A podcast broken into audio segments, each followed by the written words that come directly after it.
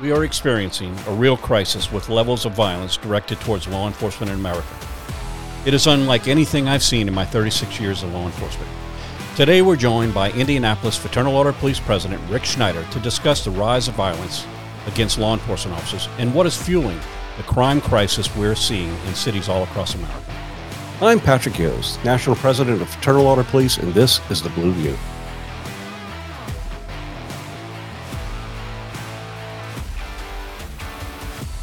Rick, thanks for joining us on, uh, on the Blue View. Uh, we're going to talk about a very important topic today, but uh, for our viewers, could you tell a little, tell everyone a little bit about yourself? Sure. I have about 26 years of law enforcement experience here in Indiana, in our capital city in the central Indiana region.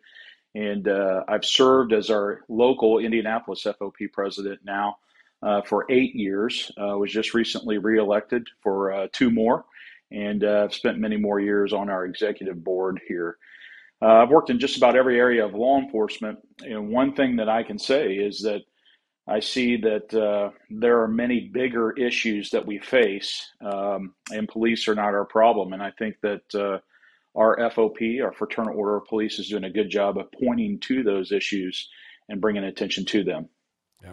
Well, thank you, Rick. Uh, you know, and congratulations on your reelection, by the way. Uh, well, well deserved. You're, you're definitely you. a very strong leader and a very strong advocate for for our profession in uh, Indianapolis, and I thank you for that. So, Rick, let's let's just dive into it. Let's just call it what it is. This is a very dangerous time for law enforcement. Uh, there are over 290 yeah. officers so far this year are shot. Over 55 officers have been killed by gunfire this year. Uh, over 100 officers have been shot in over 70 different ambush uh, attacks on law enforcement officers. Uh, officers have shot shootings of law enforcement officers up 37% from 2018, and the amount of officers being mm. killed since 2018 is 22% increase is is this is we are definitely experiencing a, a, real crisis in law enforcement. There's got, there's a number of factors. You, you, mentioned that there are a lot of things uh, we need to work on, uh, and police not, isn't necessarily uh, the, the, main focus of where we are. Let, let's let's unpack that a little bit. Let's talk about where we are in society. Why is law enforcement being attacked at such a higher rate? Uh, give me your perspective. Well, I think first and foremost, those those numbers that you just cited are stunning. That's the first that I've heard from the 2018 I think you said a 37% increase in the number of officers shot. That's unbelievable. And and here's what I think that shows is a couple of things. Number one is your police are doing their job. The reason why your police are being attacked, the reason why your police are being shot, the reason why police unfortunately are losing their lives in service to their communities is because they're out there faithfully standing the line in the middle of all the chaos that we're seeing in our communities. What it also highlights and shows is this is that when you overlay the number of officers being attacked, critically injured, killed in the line of duty, the other thing that you're also finding is you overlay that with what we're seeing in terms of crime, crime spikes, and specifically crime revolving around, around non fatal shootings, stabbings, and homicides in the major cities across our country. And what we're seeing is a consistency. Now, I'm quick to point out the correlation doesn't equal causation, but I think it's safe to say over the last four plus years of analysis that we can we can pretty well show that there is a correlation between the revolving door of criminal justice, the implementation of so-called reforms such as bail reform and quasi criminal justice reform are contributing to these issues. What do we mean by that? We have a revolving door uh, which you, you heard me say outside the White House in 2019. We have progressive DAs and prosecutors and rogue justices, judges who are creating an environment where we're decriminalizing the criminals at the same time we're depolicing the police. It's a recipe for disaster. We were warning of it then because we knew what was over the horizon. We could see it, and hell was coming with it. And what we saw was we knew in 2020 many major cities were going to fully implement um, going to cashless bail bond systems or low or no bond for not just criminal offenders, but repeat violent offenders. And uh, those took place, and many of them were implemented in 2020.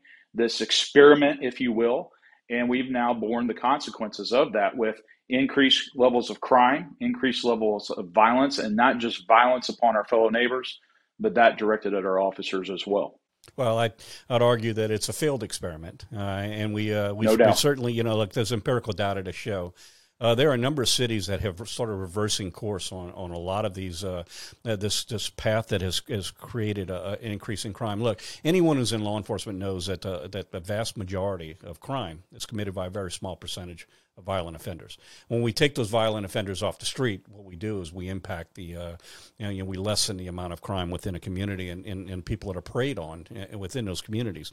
We're not seeing that. We're seeing that revolving door where where uh, those very people are back only to reoffend. And and there are a number of examples of just that, where people that law enforcement has taken off the street where they should they should not be all right, put taking them out of the you know put them in the system only for the system to allow them to go back and continue to offend.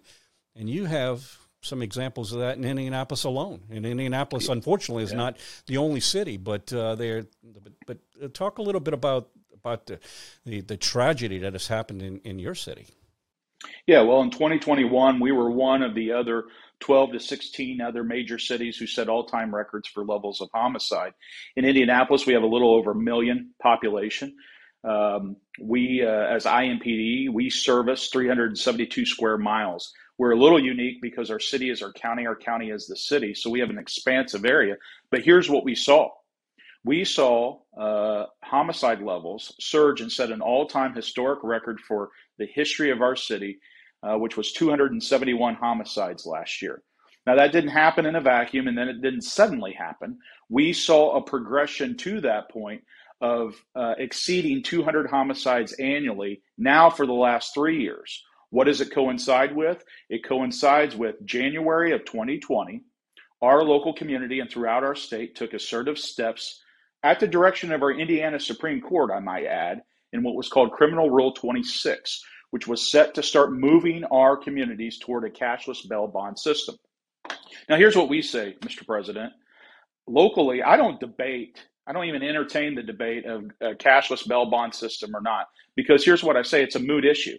Even if you stipulate to moving away from uh, cash bail bond systems, it still inherently means you have to do a risk based assessment before releasing offenders once they're arrested. Well, what are you going to do in a risk based assessment? You're going to look at things like prior criminal conviction history. And what we're seeing in Indianapolis is as we're making this transition, we're not doing either one. We're not uh, holding or fulfilling full level cash bail bond um, decisions through a matrix. And at the same time, we're not doing a risk based assessment because we're just cycling repeat criminal, violent criminal offenders right back into our neighborhoods. And our communities are bearing the brunt of it. We went from 171 homicides in 2019 to 271 homicides in 2021. In the span of two years, we saw an increase of 100 homicides. That's uh, a, a 59% increase, and there's no signs of it slowing down. Now, what we also have seen in Indianapolis, and this is a key factor in my mind, for the last two years, I've listened to people sometimes violently telling me what lives matter. But when I look in my own city, I see that of this 59% increase in homicides, 271 homicides last year, nearly 75% of those homicide victims are my fellow black neighbors. And I can't find anyone in the media, uh, very few in the neighborhoods, that want to stand with us and point to that and say that cannot stand. So, what we're seeing across the country, I think it's not just happening in Indianapolis, but across major cities in our nation, is it's the local law enforcement professionals and their representatives through the FOP that are standing for our fellow neighbors and saying enough is enough. And when we do that, we're seeing that it's only our residents and our officers that are in the neighborhoods 24 hours a day. We literally have the most skin in the game. That's why we fully appreciate the dangers that we're facing. So, again, when you take these uh, record setting trends in every major city across our country, tell me what else that happens with. You don't see that.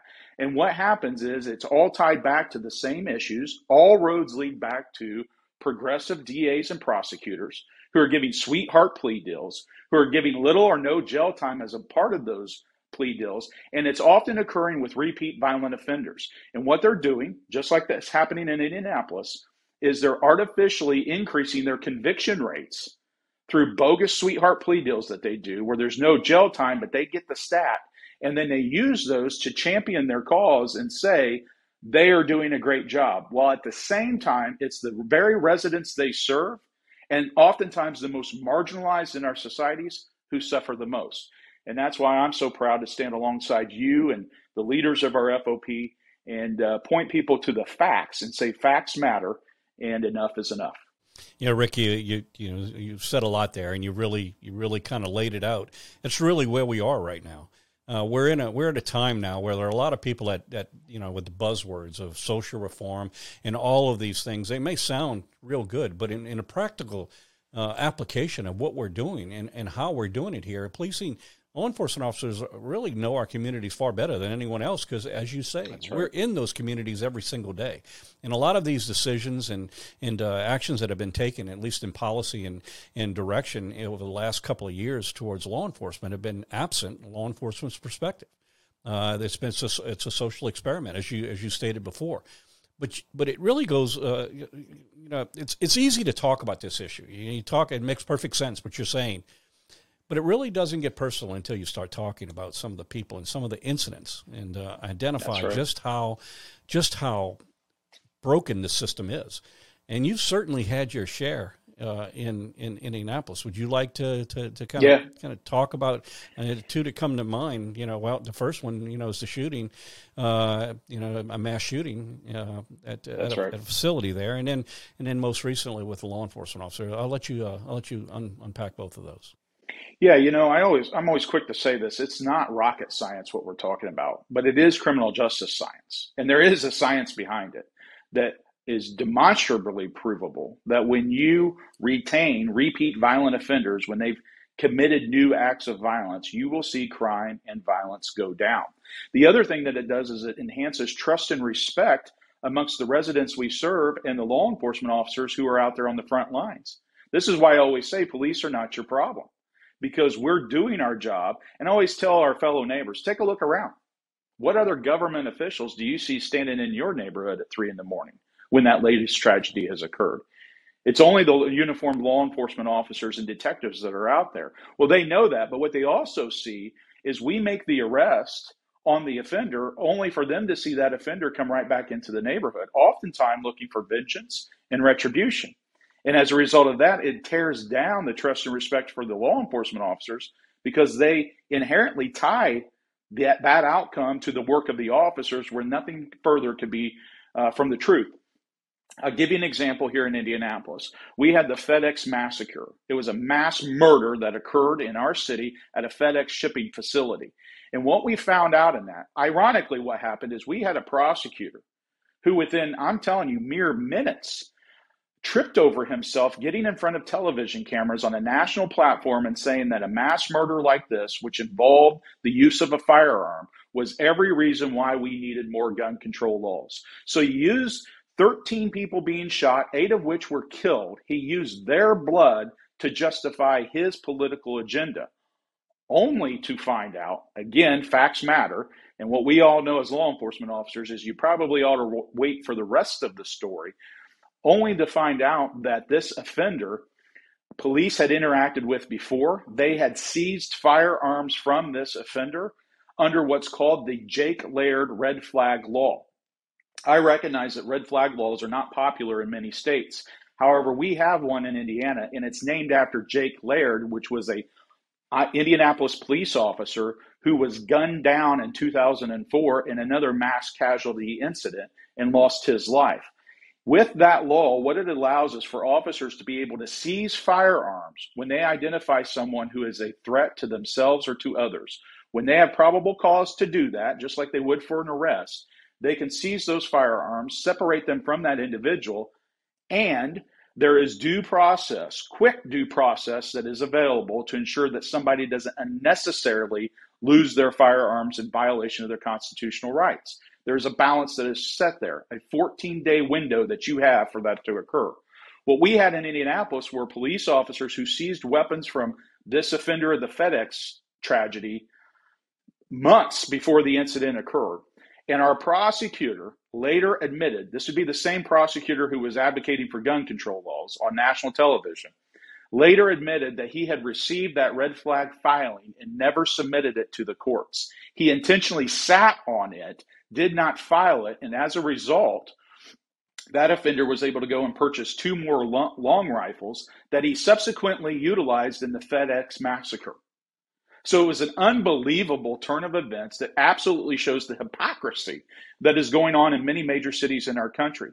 Even Dick Durbin, United States Senator from Illinois, who's pretty well known for being a leading gun control advocate, he even publicly said about this progressive prosecutor in Indianapolis that had he used the existing red flag law that was available to him, he believed, Dick Durbin believed, that that FedEx tragedy and those murders would not have, occurred and those eight fellow Hoosiers would still be alive. I think it shows what we're talking about. I always say this remove the politics out of this. This is about people, this is about public safety. It's not about politics. Yet, what do you see with our prosecutors in our major cities? They're using every trick in the book to leverage political agenda at the expense of lives, and then even further take those lives lost, turn them, and use them for their political benefit. It's a vicious cycle that needs to be broken. Second example, we had an officer who was four weeks out of the training academy. Think about that. He was with he was still in his first rotation of with his field training officer. And they responded to an incident in which a male subject fled. During that foot pursuit, the male subject is alleged to have turned, fired rounds at the officers, and struck this young rookie officer square in the throat. Now, to his credit, the furthest he went down to, was to one knee. He popped back up and he stayed in that fight. That suspect was later apprehended. But here's what happened with that officer an officer by the name of Tommy Mangan, one of the greatest heroes I know, by the way. He was shot in the throat. They told us he was not going to survive but he did. I stood by him in his intensive care unit, prayed over him, prayed with him, and he continued to progress. Strong man of faith. They said he would never walk again, he would never talk again. He's done both of those things. And when he walked out of the hospital, he didn't point to politics. He walked out of that hospital and he told his wife, When I came in here, I was in my police uniform. When I walk out of here, I want to be in my police uniform. And he did that. There's video that exists of this. And he could have said anything he wanted to. And in that moment, he pointed to his faith in a God that is bigger than himself and bigger than these challenges that we face. And he said, Tommy, meaning himself, Tommy is weak, but God is my strength. And he walked out of that hospital hand in hand with his bride by his side. Now, here's what we found out about that. The tragedy is the suspect who was arrested had been arrested just a month prior for viol- for felonies which violated the terms of his pro- parole for prior violent crimes. That went before the same prosecutor who saw that he was in violation of his parole with this new arrest. He later publicly acknowledged that he never notified the courts of that parole violation. On top of that, the courts missed it. He was the check and balance in the system, intentionally never notified them of that on two separate occasions and weeks later, he went on to allegedly shoot our officer in the throat. These are real world consequences where you see both our fellow neighbors and our officers suffering at the hands of politicians who are making these decisions. So that's why we've got to stand firm, drive the politics out of the situation, and quite frankly, drive those rogue progressive po- prosecutors and DAs out of our cities. And we're seeing that happening all over the nation through recall votes and elections. So we have what I call the ultimate recall uh, that's forthcoming here, as we know, uh, in November. Uh, to be able to vote this prosecutor out of office and put someone in there that will partner with police. Her name is Cyndi Carrasco, and we're quite confident that that's going to happen. Rick, if uh, if it's if it's predictable, it's preventable. And if that's you work in if you work in law enforcement, you know that they are again, as I, I restate it, because that's it, it, doesn't get any simpler than that. The majority of violent crime is committed by the same people over and over and over. And when we take them that's out right. of the system, we make we, we make our community safer. And you've given. Can two... I stress one thing on that, Mr. President? Yes, absolutely. Because sometimes we get challenged on this, and I welcome it because it provides us the opportunity to point back to this. Police, and specifically the Fraternal Order of Police, we're not against true criminal justice reforms. We're not against taking low level offenders who received criminal sentences by courts, not by police, but by courts, that were disproportionate to the crimes they committed. In fact, under your leadership in the Fraternal Order of Police, we stood with then President Donald Trump when he did the First Step Act, one of the largest steps of criminal justice, true criminal justice reforms in our country. And what we know is that behind the scenes, it was the Fraternal Order of Police that got that over the goal line and got that done. So you can't say that police and specifically the FOP are against criminal justice reforms. We're for them when they're appropriate and when they are true. But we will never, never stand for uh, rogue and progressive political objectives and agendas that come at the expense of the lives of our fellow neighbors that we're sworn to protect and serve. Absolutely, and I couldn't couldn't have said it better. And you're right. Look, uh, the the very powers we have as law enforcement officers, uh, our ability to, to you know to possess a, a, great deal of authority to do so, but it doesn't come unchecked. It, it comes out of the trust of each one of our communities. That's uh, right. so so it's that, that that trust is so very so very important for us to be able to to do that, but which makes us partners in making stronger communities. And, uh, and and uh, and I can tell you through the last two years, especially with all of the, you know, all of the police reform issues and, and reimagining and all of this discussion, Fraternal Order Police has been been right at the table with all of that, recognizing that it's our responsibility as law enforcement officers, as peace officers, to create a better system.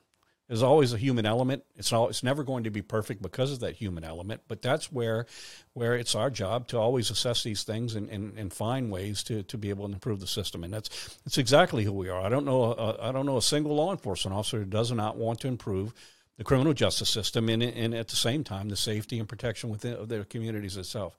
I'd like to, to pull all of this back to where we started and that is the violence towards law enforcement officers. I mean, we just identified most people look like one thing that Americans are united right now. A recent poll shows 84% of Americans are united in the fact, regardless, and that's every social, economic background, uh, every race, every religion, every every. One thing we're all united on is our concern in safety because of rising crime across this country. And unfortunately, law enforcement officers are the ones that take the burden of that. We're the we're the the, the easiest to access. We're there. We're we're always uh, available, uh, and I, I, I always uh, kind of refer to it as low hanging fruit uh, on a on a tree of, uh, of failed experiments. And so we tend to take the take the heat for everything. If there's a problem in a community, who are you going to call? You're going to call the police. So somehow we take the burden of whatever whatever you know adverse effects these these calls have to our profession. Which brings us to where we are today. You just uh, you know just unpacked in just a, a, a, brief time some pretty egregious things that happened in your city alone, and it's That's unfortunately right. it's happening in cities all across this country, where you're seeing people. If it's predictable, it's preventable. We've seen people that are that are they've already shown their violence, yet we're putting back in to continue to do violence, and we see murder after murder after murder of people tragedy after tragedy after tragedy of people who were off the streets and being put back on. This has created this, this, this, this I guess, a frustration towards law enforcement. Well, I, I think it's important to remember that law enforcement, especially uniformed law enforcement officers, are the most visible representation of government. So when you have a government that has a series of policy flaws and failures, it's only going to be natural that the ones you see the most representing that government is who you're going to take your frustrations out on. That's why the politicians run and hide and get in their foxhole when everything goes to hell. And they leave the uniformed officers standing out there on the skirmish lines in the middle of riots, mayhem, and and, and uh, tragedy throughout our cities. And um, but it, it does point back to the fact that it's failed policies, failed politics, failures in man that are leading to these issues. And so I just think it's important that we constantly remind our uh, the the residents and the communities that we serve is listen, your law enforcement officers love you. That's why we do this job. You don't often hear cops talking about love much, but I think it's important that we do. You wouldn't do this. What we do is abnormal. It's not normal human behavior. As we all know, normal human behavior runs away from the danger, yet it's the uniformed law enforcement officer that's running toward it. Why is that? Well, that can only be exp- explained by a love of something and someone bigger than themselves. And because our officers do that, we want our residents to know we love you and we're not going anywhere. For all this junk, for all the uh, the politicians and and propagandists who try to run us out of this profession by mantras like defund the police and demoralizing the police, dehumanizing the police, for all the um, uh, downturn in the retention numbers and the downturn in recruitment numbers, what has happened still in the middle of all of that? It's the American law enforcement officer who has continued to faithfully stand the line. They keep responding to the runs and the calls for service. So we want the residents to know we love you. We're not going anywhere. We just simply ask that you stand with us as we stand the line to take our communities back from the evildoers out in the streets and also in political offices that are helping to conspire and contribute to these issues. I say conspire because we have plenty of documentation. Go and look all across your, your nation and your major cities.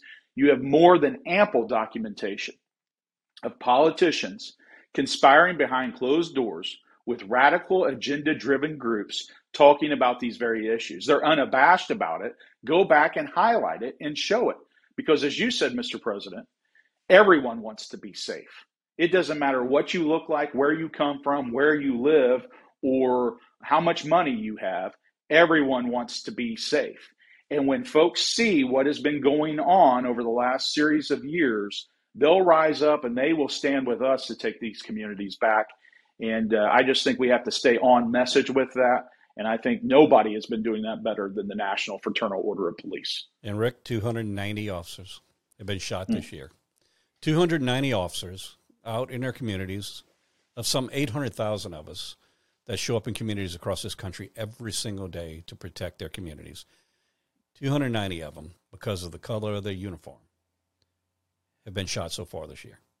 Sure it's a dangerous time for law enforcement. And it's a dangerous time because of the rhetoric, it's because of the politics, it's because of the dehumanizing, it's because of all of these things over the past few years that have been thrown at the feet of law enforcement, when in reality, reality, really the quality of our community is all part of a wheel that has spokes. And you take any part, any spoke on that wheel, and, and if it's not if it's not operating optim, optimally, law enforcement takes the blame for it. That's right. And when we look at the prosecutors, we look at our criminal justice system, we look at the court system, law enforcement officers are taking a brunt for it. And it's making our jobs, the rhetoric, the, the dehumanizing, the attacks on law enforcement, the, uh, uh, these failed experiments that try to blame law enforcement, what's wrong with America, all of this is creating a crisis. And law enforcement officers are paying, paying for it with their own blood. Well, when you look at those facts and stats, you break that down further we're averaging an officer being shot in the line of duty, just being shot. Doesn't include being stabbed, ran over by cars, struck with hands, clubs, fists, whatever. It, we're averaging an officer being shot every 25 hours in this nation. We're still averaging an officer laying down their life in the line of duty once every 52 hours. I mean, when people hear those stats, it just takes their breath away because we get caught up and it gets lost in all the headlines of the day. But as the FOP has done, we consistently highlight each of those incidents and keep a running total by month of what these numbers are looking like. And, and, and folks say to us, um, what can we do? Well, we can tell you the very first steps you can do is to close this revolving door of criminal justice. That's step one. And what that does is one, it prevents the harm and the death and destruction tonight but at the same time, it also buys us time to look further into what are the true contributing factors specific to each of these incidents. See, it, it blows my mind. In Indianapolis, what we said is let's form a commission on criminal justice outcomes. You want a commission on everything else. Let's get a commission that actually focuses on the actual outcomes of our system. You can tell me it's broke. You can tell me it's a racist system. You can tell me that it's flawed. But what I'm saying is, well, then let's look at the outcomes and work backwards off of that and identify where the gaps in the system actually occur.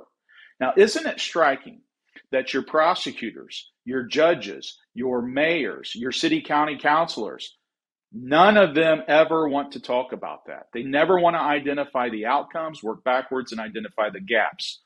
Why is that? because they know that people will find what our officers know, which is that your police are not the problem. It's the system which is broken.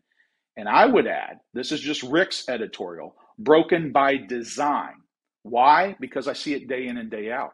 Intentional decisions being made by highly educated folks who are should be highly seasoned and experienced who know the propensity for violence that's going to come from the decision they just made. So I ask the question, why would they do that? Well, what I see is they take it and leverage it for political purposes to further their own agenda at the cost and the expense of not just the lives of our residents and the neighbors we serve, but of the very officers who faithfully stand the line in protection of our communities. And when you see numbers like we've been experiencing that have coincided with the sharp increase in crime and violence within our major cities and across this country, it's no wonder we have these outcomes. Now, here's the final point that I would make, and I say this to my sisters and brothers who may not be working in major cities. Remember, when we talk about 800,000 plus officers, that sounds like a lot until you put it into the context of our true population of over 300 million residents in this country. You're talking about a 0.27% uh, amount of people that are defending and protecting our homeland, our neighborhoods. Think about that. That's that that's un, it's hard to process that it's so few who are holding the line. What that should remind us is that when you have politicians that are trying to dehumanize those officers, demoralize them, defund them, and run them out of the job, who else is going to stand that line? And that's what I believe that residents are coming to the realization of. They're looking around and they're saying, hey, folks, there's nobody else when the police leave town. When they leave town, I'm leaving with them, is what I hear people say, because they understand what's at risk. Now, if you don't live or work in a major city and you think, well, that's tragic, but at least that's there. This is what I tell my fellow sisters and brothers in law enforcement. Stand by, my friend. It's coming to a neighborhood near you. And what we are seeing now is this crime and violence that's spilling out over into the surrounding communities uh, around our major cities. Why? Because our major city officers can't hold it any longer. We can't hold it back any longer. And that's why you're seeing crimes that many smaller cities and towns have never experienced and are not used to occurring at a very rapid rate because the floodgates have been opened to destabilize by design. Why do we want to destabilize our communities? Well, your officers don't. That's why we risk our lives. The question that residents need to ask is why do our politicians want to do that? And what are they trying to achieve in that? That's when we really start getting to the heart of the matter and you'll find every time they will never, politicians will never want to engage in that conversation. That's why our cops and our citizens need to be doing that amongst ourselves. And to some extent, also desensitizing.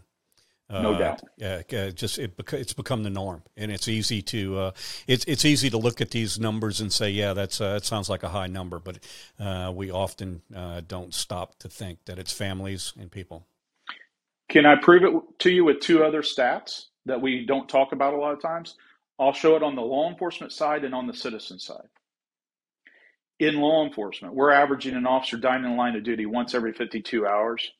But what we don't talk about is that we have three to four times as many officers dying as a result of their own hand versus that of another. Well, what's driving that? Well, we're destroying, oftentimes by design, the spirit of the American law enforcement officer. They see what they're doing, what they're willing to risk, and then seeing what the outcomes are. Most of the time, outcomes they cannot control. For all the things they do and all that they risk, they still have other people that come in, undercut them, and death and tragedy results from it.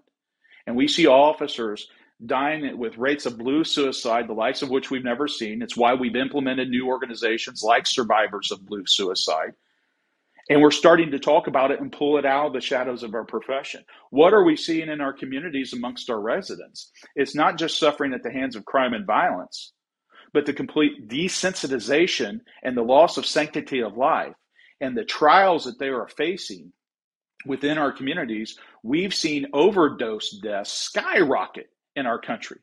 In our city alone, Indianapolis, the capital city of the state of Indiana, last year we had over 8 800 overdose deaths.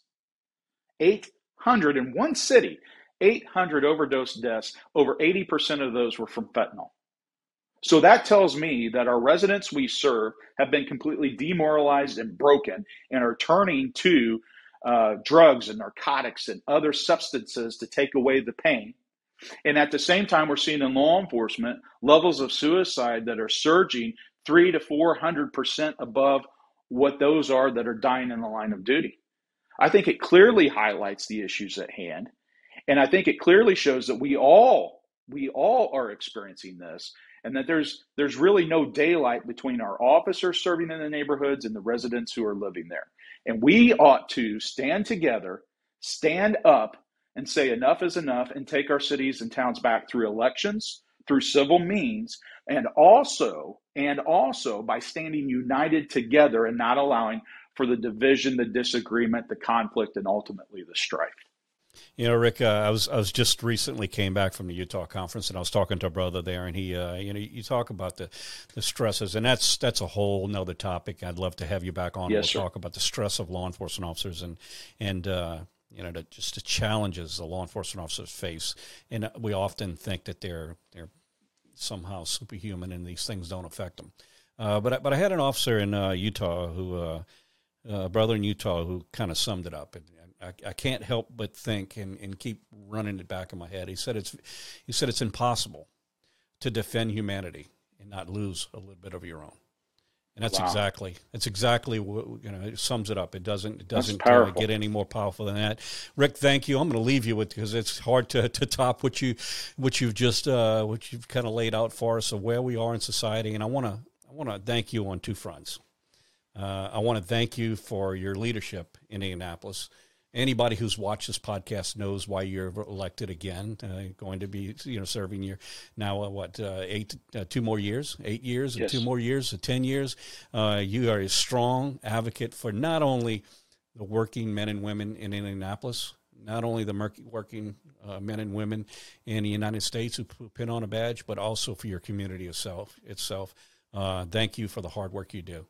And as our national FOP chaplain, I could not be prouder of the work that you do in support of our members in some of the darkest days. And I, I, I, I you know, I, I, can't find the right words to say just how appreciative I am of the work that you do. And, uh, and I hear it as I travel across this country. You're touching way more lives than you could possibly possibly understand. Thank you for what you're doing. Thank you for being the person that you are and uh, never let up. It's a, it's a great blessing for, for me. Thank you very much for your trust and confidence in that, Mr. President. And uh, we'll keep staying at it. And uh, I just hope that it's a blessing for all of our officers as well, not from me, but from the one who actually gives it. So thank you for the opportunity for looking out after the spiritual welfare of our folks. And, uh, and we will continue to stand the line. And thank you, and thanks for joining us. And uh, we'll have you back on and talk about some more of these very, very important issues. And to our viewers and listeners, thank you for tuning into the Blue View, where where we talk about the issues that are so vitally important to the men and women who suit up and show up every single day in communities across this country to protect those that sworn to serve. Thank you.